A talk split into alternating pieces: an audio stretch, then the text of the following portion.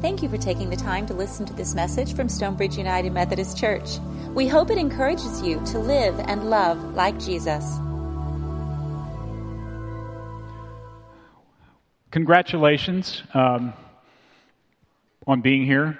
Um, it is time change, right? We've lost an hour of sleep. And just for the record, McKenna, where are you? Oh, she's here somewhere in the back. Note who is here and who is not. Okay? I'm just saying. I'm just saying. Okay? I mean, time change is probably also known as Associate Preach Sunday, but um, thank you for being here. How goes your Lent? Hmm? Have you given up anything? Have you picked up anything? Maybe something new, maybe a holy habit, maybe you're going to the gym more often? I don't, I'm not sure anyone would be going to the gym less. I mean, I don't, maybe you did swear off going to the gym for, for, for Lent. I don't know. Maybe you started a Bible study or had begun a new time of prayer. You know, Lent is a period of self-examination, introspection, where you take stock of things. Things change. That's the point. We're also studying the Apostles' Creed, the oldest formal statement of belief in the church. Dates from the fourth century. Many of you may have spoken the creed when you were in church as a child. Maybe you've done it. Maybe you were raised like I was in the Southern Baptist tradition. Uh, Southern Baptists are not a creedal organization. We don't say creeds often, if at all. Some of you, for, for some of you, maybe this is brand new stuff. Well, today we're going to pick up the divinity of Christ. Jeff talked about Christ's humanity last week, today, Christ's divinity.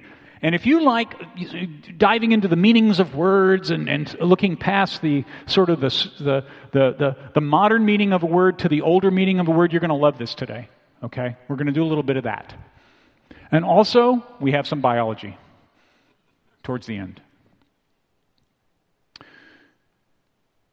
The scripture, we'll put that up in just a moment, but we feel, since we're studying the Apostles' Creed, that it's important to say it. So I'm going to ask you to stand up as you're able and join me in this historic creed of the church universal. Together now. I believe in God, the Father Almighty, maker of heaven and earth and in Jesus Christ, his only Son, our Lord, who was conceived by the Holy Spirit, born of the Virgin Mary, suffered under Pontius Pilate, was crucified, dead, and buried. The third day he rose from the dead. He ascended into heaven and sitteth at the right hand of God the Father Almighty. From thence he shall come to judge the quick and the dead. I believe in the Holy Spirit, the Holy Catholic Church, the communion of saints, the forgiveness of sins, the resurrection of the body, and the life everlasting. Amen. Please have a seat. If we were going really old school, we'd sing the Gloria Patri. We, that's okay. You, you, you heard enough of me singing when that mic was hot. Sorry about that. The scripture this morning is from Philippians, chapter 2, verses 5 through 11. I hope you'll uh, follow along, maybe on your digital device. If you have Bible Gateway, you could look that up on your phone right now. Um, and you might want to keep that open because we're, we're going to refer back to that. Hear this morning what the Spirit is saying to the church. Hello. My name is Pam Wilson, and I will be reading Philippians 2, verses 5 through 11. Let the same mind be in you that was in Christ Jesus, who, though he existed in the form of God, did not regard equality with God as something to be grasped, but emptied himself, taking the form of a slave assuming human likeness. And being found in appearance as a human, he, he humbled himself and became obedient to the point of death, even to death on a cross. Therefore, God exalted him even more highly and gave him the name that is above every other name, so that at the name given to Jesus, every knee should bend in heaven and on earth and under the earth, and every tongue should confess that Jesus Christ is Lord to the glory of God the Father. This is the word of the Lord. Thanks be to Thanks God. be to God. Pam, thank you for reading uh, reading the scripture today. Will you pray with me? Gracious God, open our hearts and our minds for the word that you have for us this day. May we may all we do here and hereafter glorify and magnify your name. Amen. So we're talking about the Apostles' Creed. Belief. I believe in God the Father Almighty. I believe in Jesus Christ. I believe in the Holy Spirit and the Holy Catholic Church. Don't get too nervous. Catholic, small c, means universal church. Okay? Some folks get kind of like, oh, where'd that come from? Universal church. It's Lent, of course. We've talked about that. Time of introspection, time of, uh, of taking stock. This morning, we're going to talk about Christ's divinity. Jeff talked about Christ's humanity last week, and it's this holy mystery that Jesus is fully human and fully divine. The early church struggled with it, struggled with it, struggled with it. The Apostles' Creed even came out of that discussion. Most of the time when there was a council of the church and a creed happened, it's because there was some fussing over, well, what, what do we really believe? What do we trust in? So our passage today speaks directly to the divinity of Christ. This letter of Paul's was written in, in probably in the 50s, year 50. Paul is in prison, prison yet again. Despite his imprisonment, the letter is joyful. Paul gives thanks for the Philippians. He gives thanks for God. He gives thanks for Jesus Christ. He gives thanks for his fellow missioners. Incidentally, this church in Philippi, Macedonia, now Greece, first Christian church in Europe. If you ever have a chance to visit, I've not been over there, but if you've ever vi- have a chance to visit that part of the world, take a look at Philippi. The letter has four chapters. It's about six pages in my study Bible. So I'm hope, hopefully you'll maybe take a look at it this Lent. It might take you a half hour to read. The passage today comes from chapter 2. from chapter 2 comes as Paul says earlier in the earlier in the chapter he's encouraging the Philippians to live after Christ's example showing humility loving each other being in full accord of one mind. Sounds like the United Methodist Church doesn't it? We said goodbye to 41 congregations last Saturday week ago. We have a little trouble with the unity thing, I think. Being of one mind. That's a sermon for another day. Focus now. Paul then recounts what many believe is this ancient hymn, a poem or a song that believers had already been using.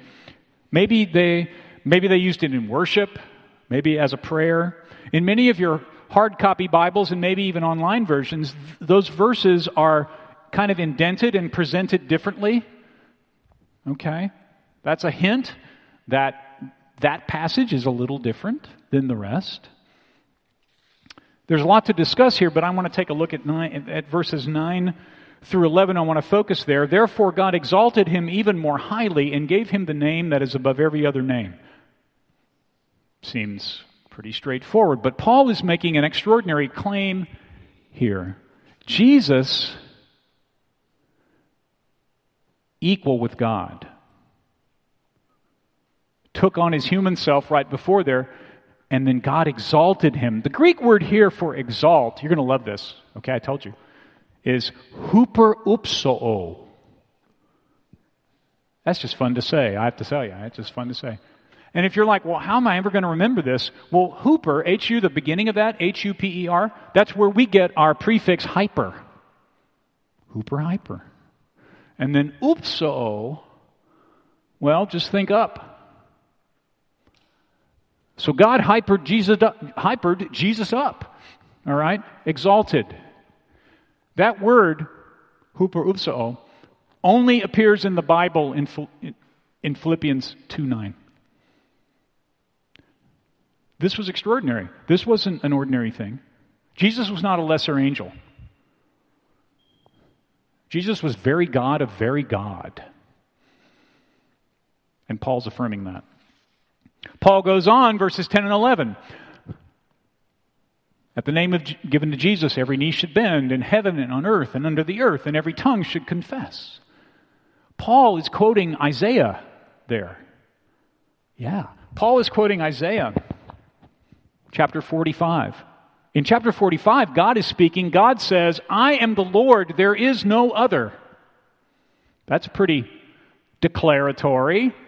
No ambiguity there.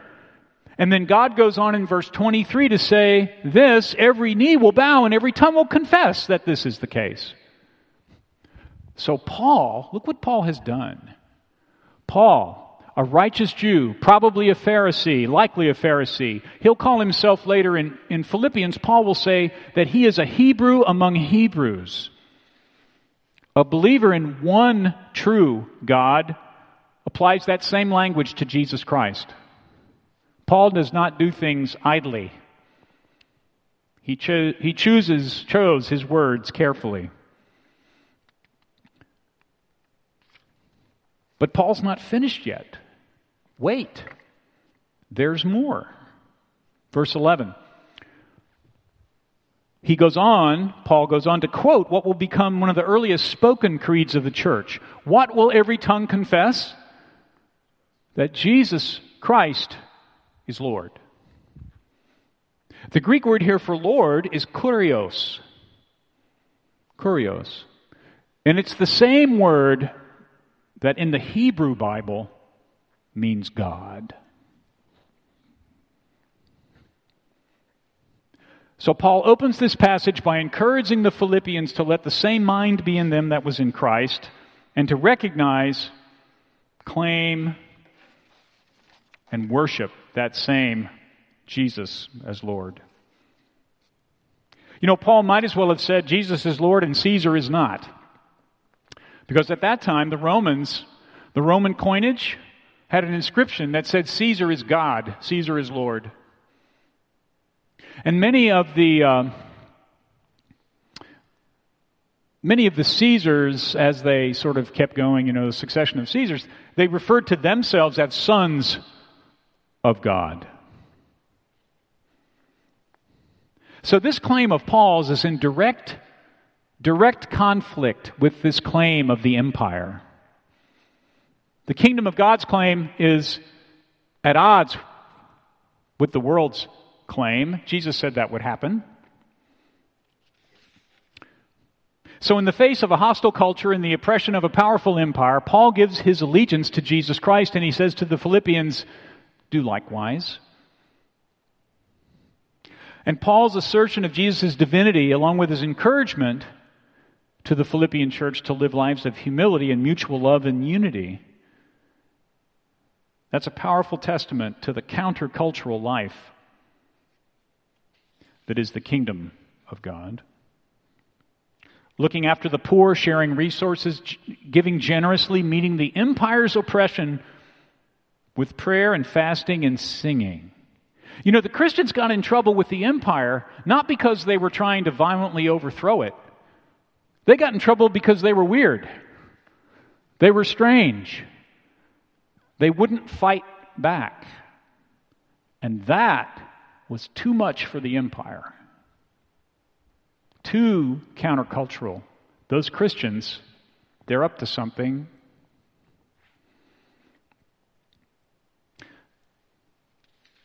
living joyfully. That's the kingdom of God. In this new covenant, this new order, this new life made possible by Jesus' death and resurrection, this Jesus Christ is Lord. And Caesar is not. How to live this kingdom life? How do we how do we do this? Paul is uh, Paul's very practical usually in what he uh, writes to the churches. He wants to be helpful to them, but he lays out the theology at the beginning part. And so this theology, this theological gem, in verse 5, Paul says, Let the same mind be in you that was in Christ Jesus. That's the New Revised Standard Version. The New International says this in your relationships with one another, have the same mindset as Jesus Christ. In the Common English Bible, it says adopt the attitude that was in Christ, Jesus Christ. It sounds like a head thing, doesn't it? You got to wrap your head around that.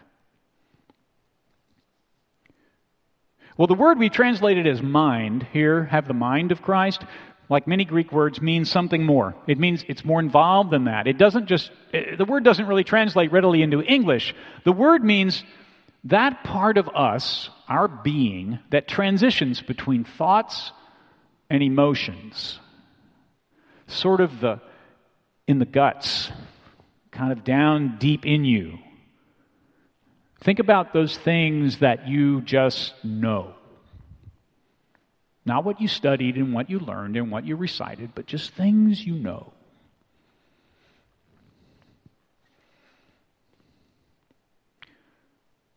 Having the mind of Christ, it's not a head thing, it's a heart thing. So, what does that mean for us today? We've talked about Lent as this time to reflect and renew. We have these swatches of fabric that I talked about earlier that in, they're intended to provide us tangible reminders of, of, of, several things as we make this journey. The first couple of weeks we focused on our brokenness, and now for the next few weeks we're going to turn our attention to reflection and obedience. And then, as I've mentioned, we're breaking down the Apostles' Creed. So, another way to look at this Lent is, a time, is that it's a time to clarify what we truly believe and why we believe it. That language of believing has been a part of Christianity from the very beginning. Jesus said in John 14, Believe in God, believe also in me. In Acts 13, we have this straightforward description of the path to salvation. Believe on the Lord Jesus Christ, and what?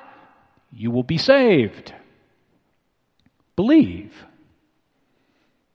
Theologian Marcus Borg wrote a book called Heart of Christianity. He wrote several books. In that book, he argued that we have lost the original meaning of the word believe. We've kind of over intellectualized it. We've turned it into a head thing, a mind thing. His example of that is that right after the Reformation, remember the Reformation, little church history, Martin Luther nails the 95 Theses to the wall, and all of a sudden the church universal is not universal, I mean, it's universal in the, in the truest sense. But we begin to divide up into denominations, and a lot of the denominations came to be because of a list of beliefs. Beliefs became this sort of checkbox deal.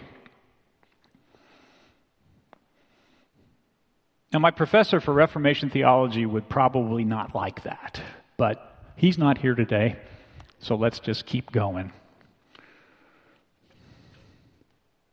No, the origins the origins of the word believe uh, come from a 13th century Old English, and it didn't really refer to a mental assent to a list of things. It was, it was, comes from the same word that the English word beloved comes from. Believe is to beloved.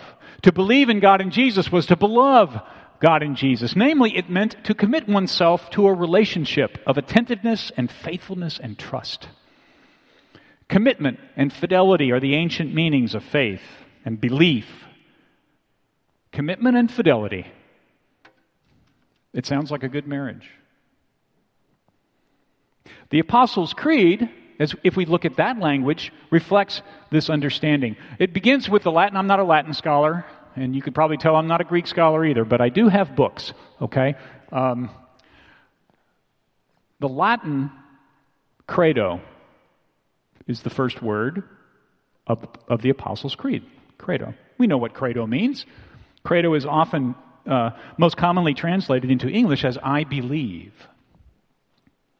But the Latin root of credo actually means I give my heart to.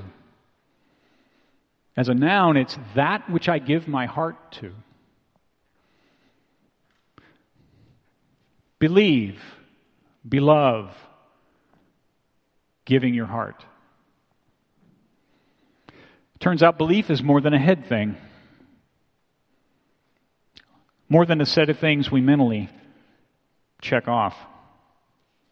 Belief involves the giving of our hearts, putting our hearts into it, doing this thing with our whole heart, not being half hearted about it. No quiet quitting.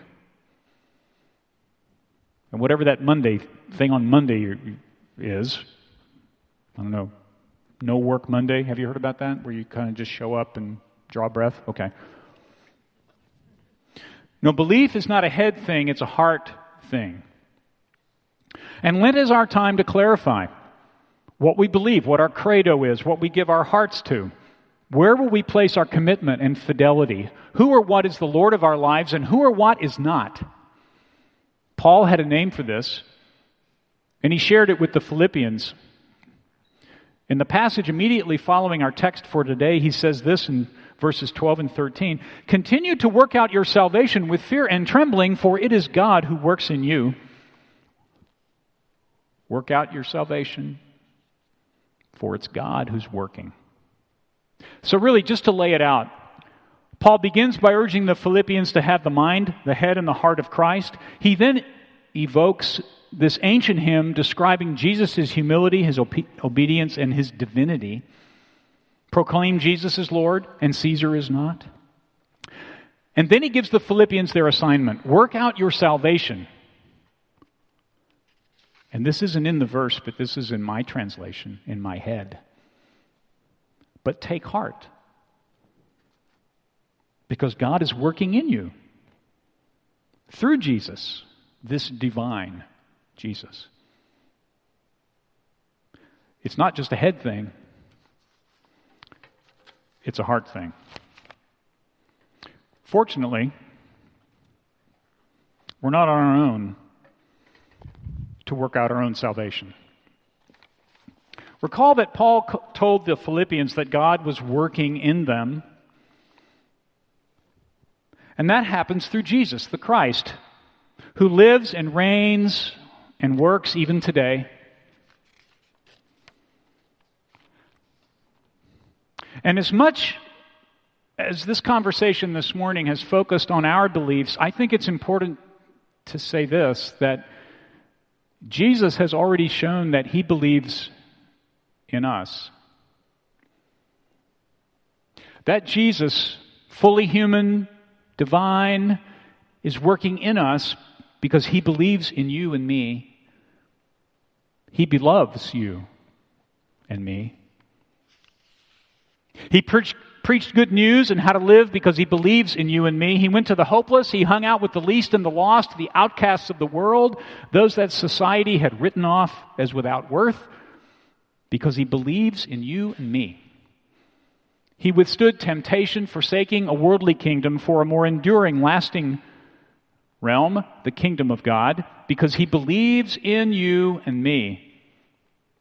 He suffered the indignity and justice of being nailed to a cross and dying a horrible death because he believes in you and me.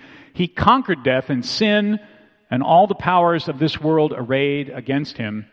He rose up out of that grave because he believes in you and me. And he reigns today, sitting at God's right hand because he believes, he beloves you and me. And even today, even now, he's waiting and hoping and yearning for our affirmation. He says in Revelation 3:20, "Look at me, I stand at the door, I knock. If you hear me, call and open the door and I will come right in." Jesus wants to know what our heartfelt belief is today. Our credo. He wants to know what we're willing to give our hearts to. Now, here's your biology. You know, the heart is surrounded by a sac that's called the pericardium. It protects the heart and enables it to do what it needs to to keep, to keep us going, pumping blood, exchanging the oxygen. It keeps us alive, really alive. Sometimes the pericardium gets thick and rigid.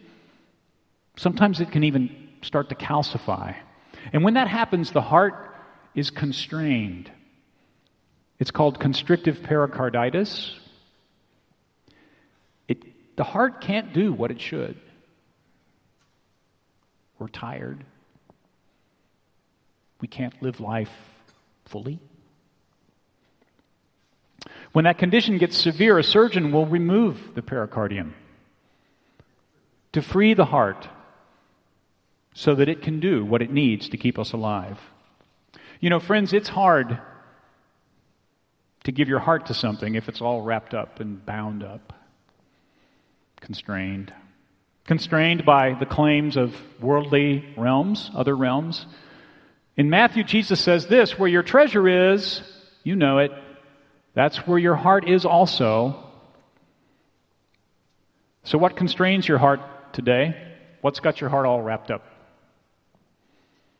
Lent's a time to clear away all that comes between our hearts and the heart of Christ. We can unwrap our hearts today and free them from all that binds them, and we can let our hearts do what they need to for us to truly live.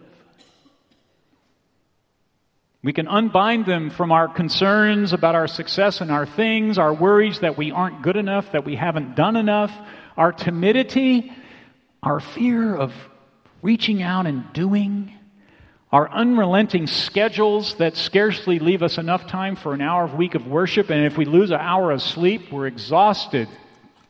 Can I get a witness?